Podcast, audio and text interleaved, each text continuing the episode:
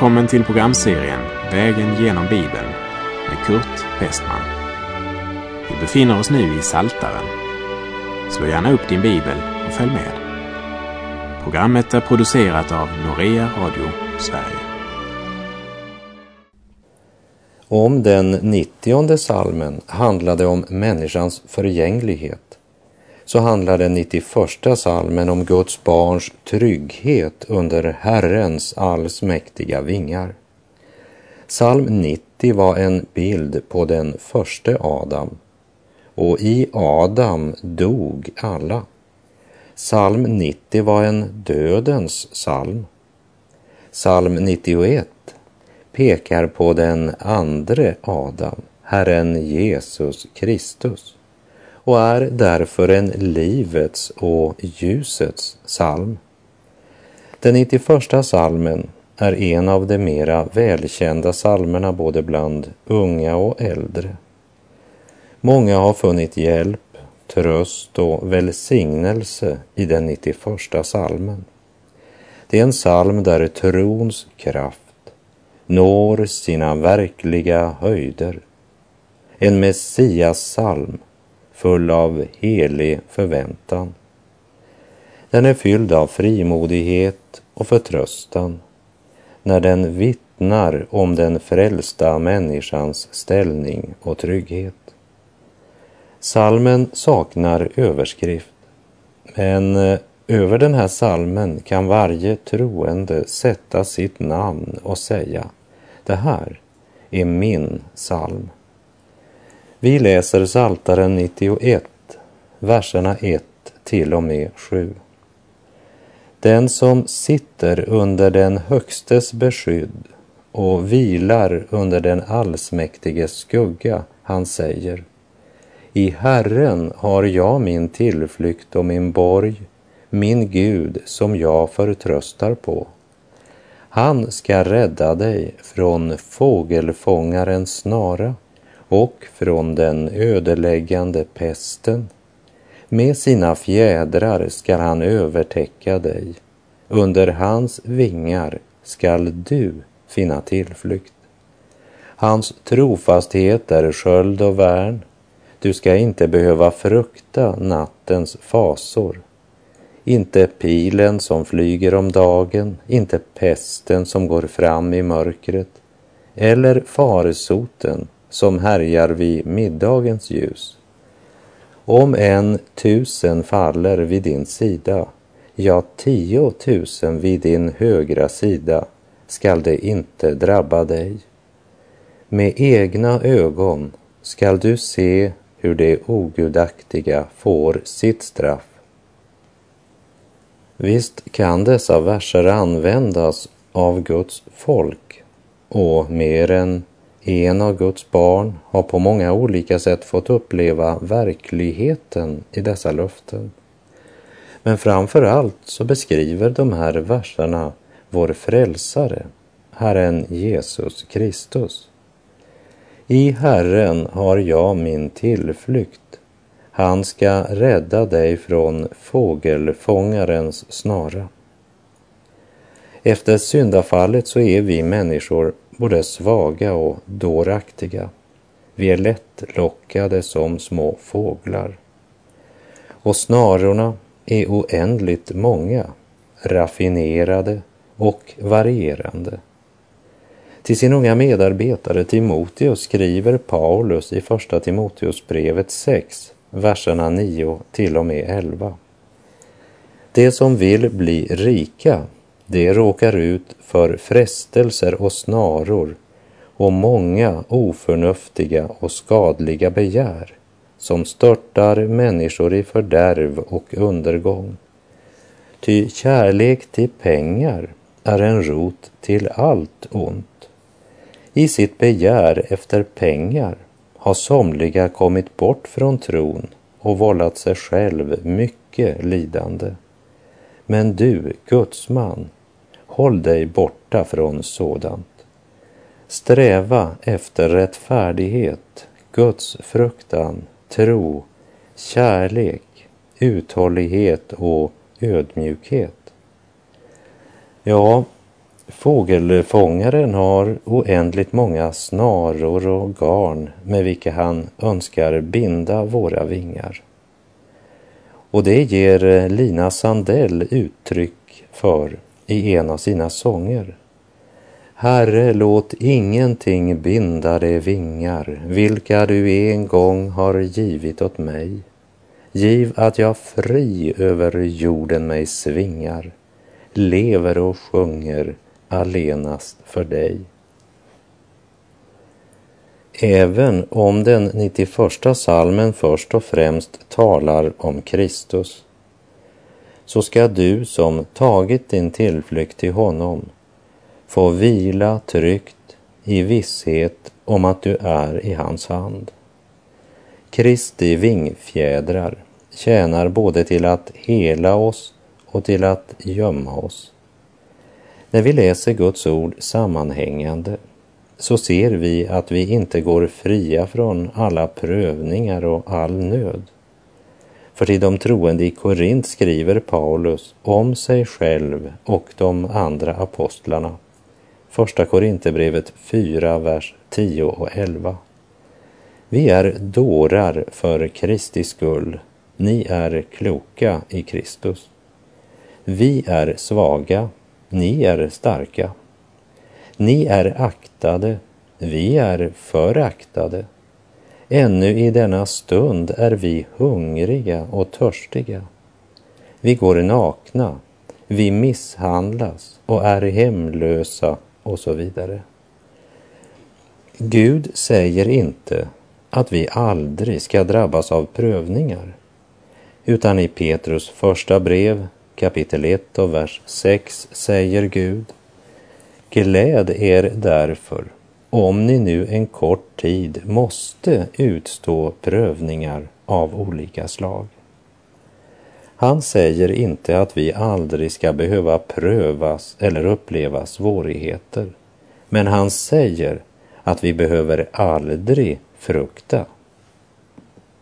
Men det betyder inte att vi alltid fritas ifrån alla faror. Tron på Gud är inte en skyddsparaply mot alla svårigheter i livet. Jesaja kapitel 43 och vers 2 säger Om du än måste gå genom vatten så är jag med dig, eller genom strömmar så skall det inte dränka dig. Måste du än gå genom eld så skall du ej bli svedd och lågorna ska ej förtära dig. Om du än måste gå genom vatten är jag med dig. Och innan vi lämnar den 91 salmen ska vi bara se lite grann på de verser som djävulen citerade när han ville fresta Jesus att kasta sig ner från tempelmurens utsprång. För då sa han, om du är Guds son, så kasta dig ner. Det står ju skrivet. Han skall befalla sina änglar att skydda dig och de skall bära dig på händerna så att du inte stöter din fot mot någon sten. Du kan läsa om det i Lukas fjärde kapitel, avsnittet från vers 9 till och med 15. Citatet djävulen kommer med, det är hämtat ifrån Saltarens 91 psalm, vers 11 och 12. Och låt oss nu se vad som står där i vers 11 och 12. Ty han ska befalla sina änglar att bevara dig på alla dina vägar. De ska bära dig på händerna så att du inte stöter din fot mot någon sten. Djävulen han hoppade över orden bevara dig på alla dina vägar.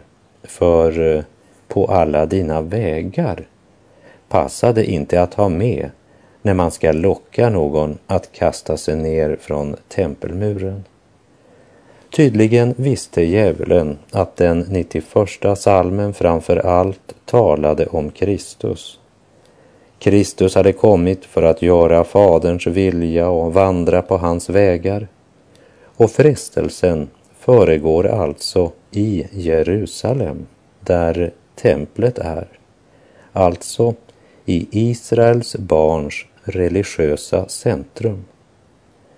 Och att Jesus frestas till att göra ett under på helig mark visar oss att det var en frestelse till övertro, svärmeri.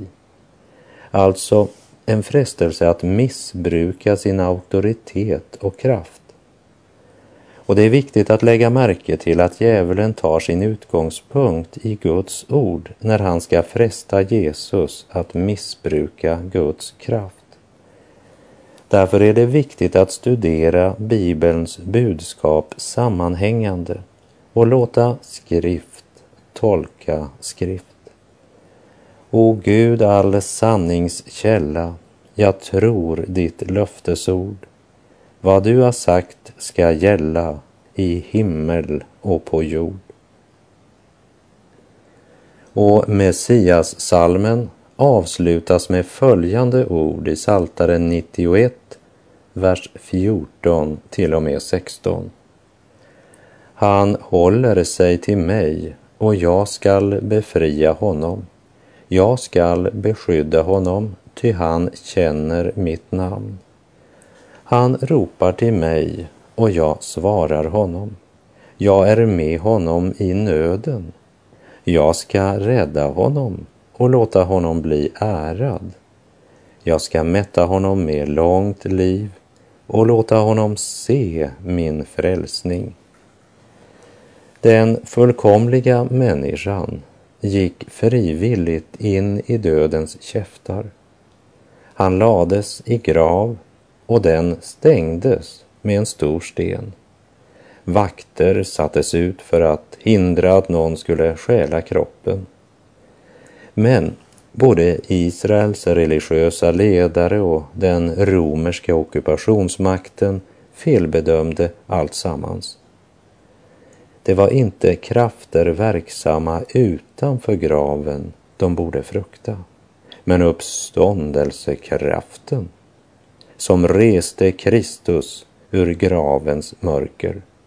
Korset är tomt, graven är tom, Jesus stod upp och han lever.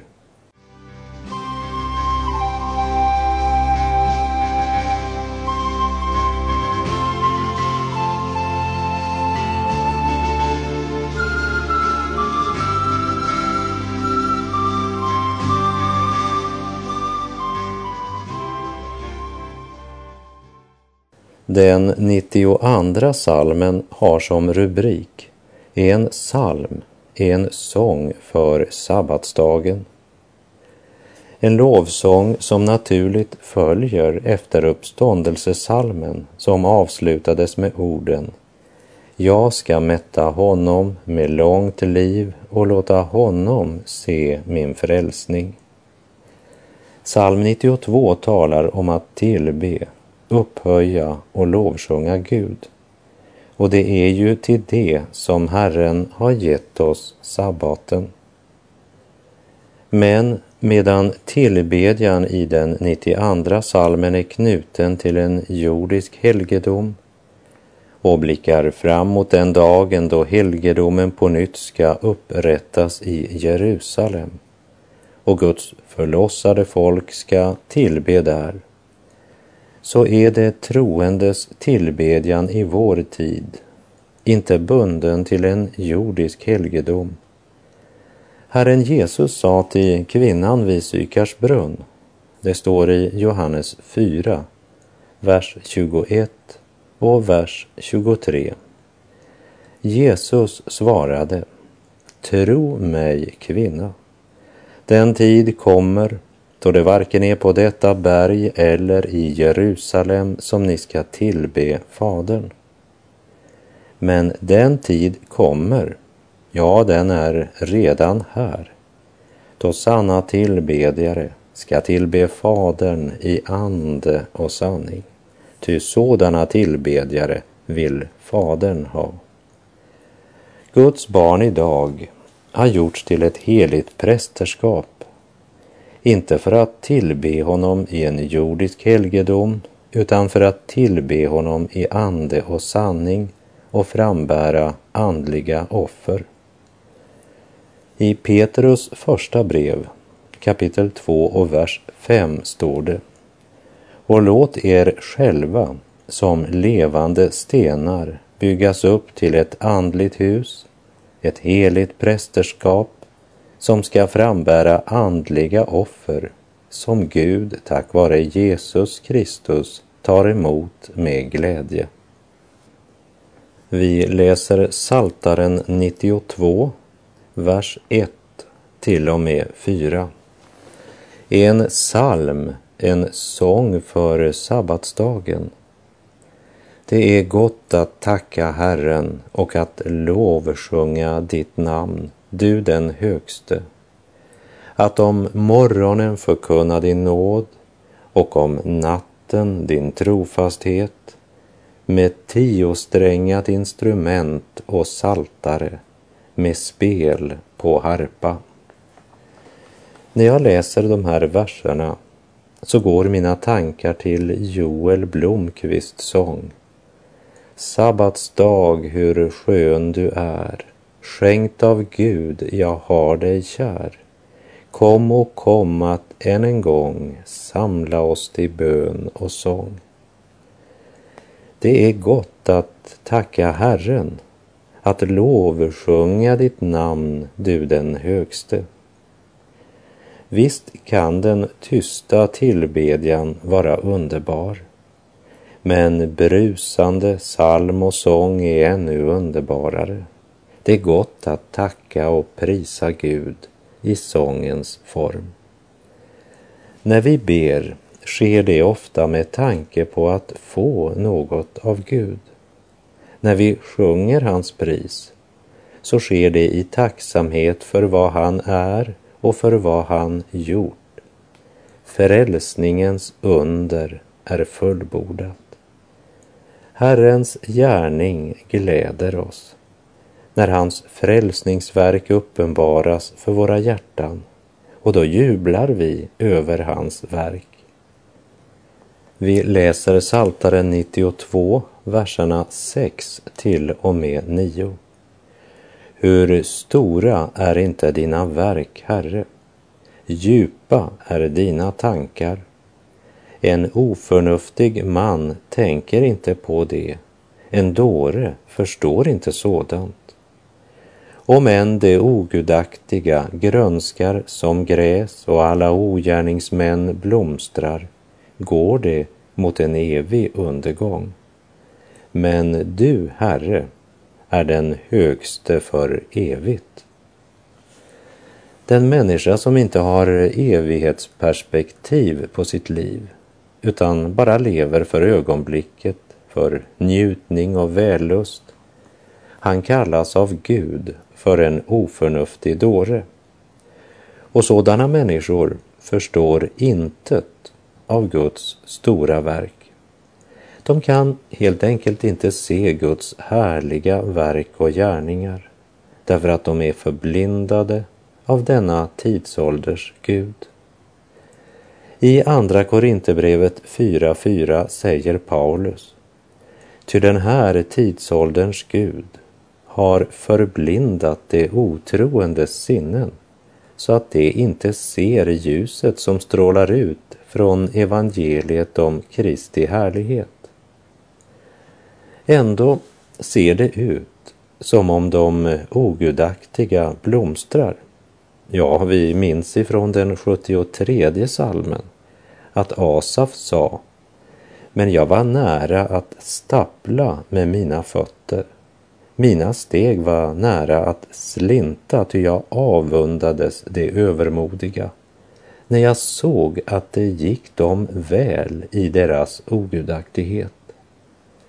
Och Saltaren 92.8 säger Om än det ogudaktiga grönskar som gräs och alla ogärningsmän blomstrar går det mot en evig undergång.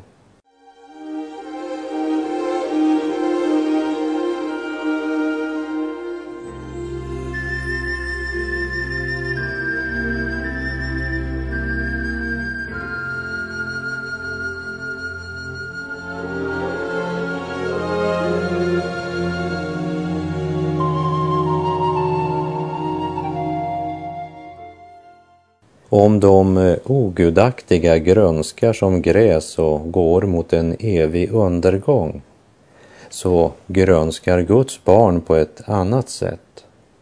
Vi läser Psaltaren 92, vers 13 till och med 16. Den rättfärdige grönskar som ett palmträd, som en seder på Libanon växer han till. De är planterade i Herrens hus. De grönskar i vår Guds gårdar. Ännu i hög ålder bär de frukt. De är fulla av liv och grönskar för att det ska förkunna att Herren är rättfärdig. Han är min klippa och i honom finns ingen orätt. Gud, vår Gud, till dig vi se, ge oss rik välsignelse. Låt ditt evangelium ljuda klart på alla rum. Carl von Linné han kallade palmerna för växtrikets förstar. Och medan de ogudaktiga grönskar som gräs, det vill säga de lyckas helt och fullt i sin egen förstörelseprocess. Och utan att de själva förstår det, så är deras lycka deras största olycka. De blomstrar som gräset som står idag men som imorgon kastas i ugnen, som Jesus säger i sin bergspredikan. Medan Guds barn har en helt annan växtprocess. Och Guds ord säger oss var de grönskar. De är planterade i Herrens hus. De grönskar i vår Guds gårdar planterade i Herrens hus, det vill säga i gemenskapen med Gud har de sina rötter. Och så blir grenarnas liv och grönska till ära för den rot av vars saft grenarna lever. Trons frukt är till ära för den treenige Gud. Och även om jag ser så mycket av brist och orätt i mitt liv sjunger jag trygg och frimodig, ty Kristus är min klippa och i honom finns ingen orätt.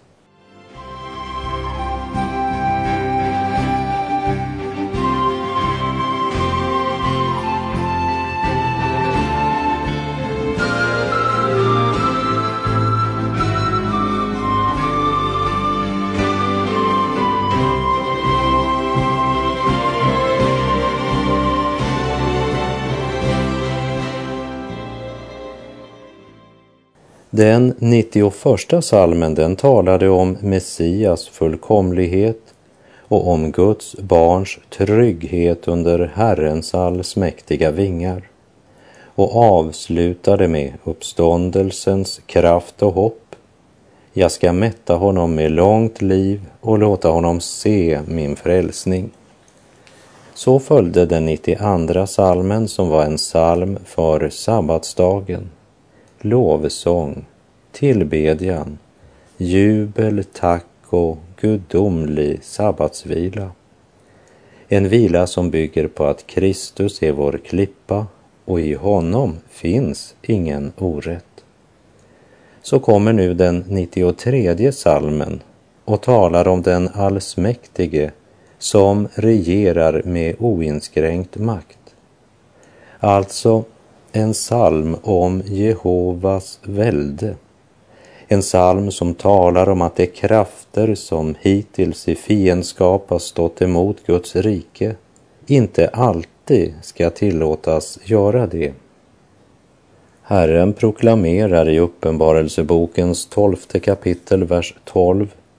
Jubla därför, ni himlar och ni som bor i dem. Men ve dig, du jord och du hav, ty djävulen har kommit ner till er i stor vrede, eftersom han vet att hans tid är kort. Djävulen vet att hans tid är kort. Men det är inte lika klart för alla som tjänar honom.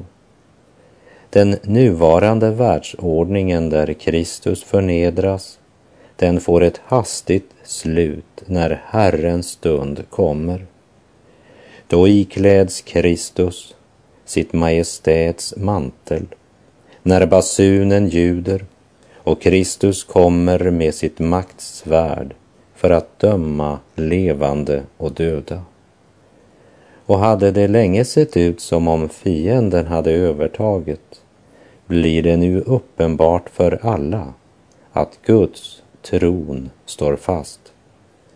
Vi läser Saltaren 93, verserna 1 till och med 5. Herren är konung, han har klätt sig i härlighet. Herren har klätt sig och utrustat sig med makt. Därför står jordkretsen fast och vacklar inte. Din tron står fast sedan fordom tid. Du är från evighet. Herre, vattenströmmarna höjer sig. Vattenströmmarna höjer sin röst. Vattenströmmarna häver upp sitt dån. Men väldig är Herren i höjden, mer än bruset av stora vatten, väldiga vatten, havets bränningar. Dina vittnesbörd står fasta. Helighet tillhör ditt hus, Herre, för evigt. Din tron står fast sedan fordom tid. Du är från evighet. Med de orden proklameras Guds rike som något som består när allting annat läggs i grus hur det än skiftar av olika jordiska regenter som för en tid tycks växa i makt och blomstra och hur mycket Guds evangelium än angrips och hur mycket Bibelns sanningar förnekas av vissa människor. I himlen är det aldrig kaos, bara planer. Gud är av evighet Väldig är Herren i höjden. Därför, kära Guds barn, ska du i denna stormarnas tid, då Guds ord och heliga vilja angrips från alla kanter, inte se så mycket på din nöd, men låt Guds helige ande lyfta din blick så att du kan se på din befriare. Vi vet att för dem som älskar Gud samverkar allt till det bästa. Han som inte skonade sin egen son utan utelämnade honom för oss alla. Hur skulle han kunna annat än också skänka oss allt med honom? Gud är på tronen ännu. Och med det så är vår tid ute för den här gången. Herren vare med dig. Må hans välsignelse vila över dig. Gud är god.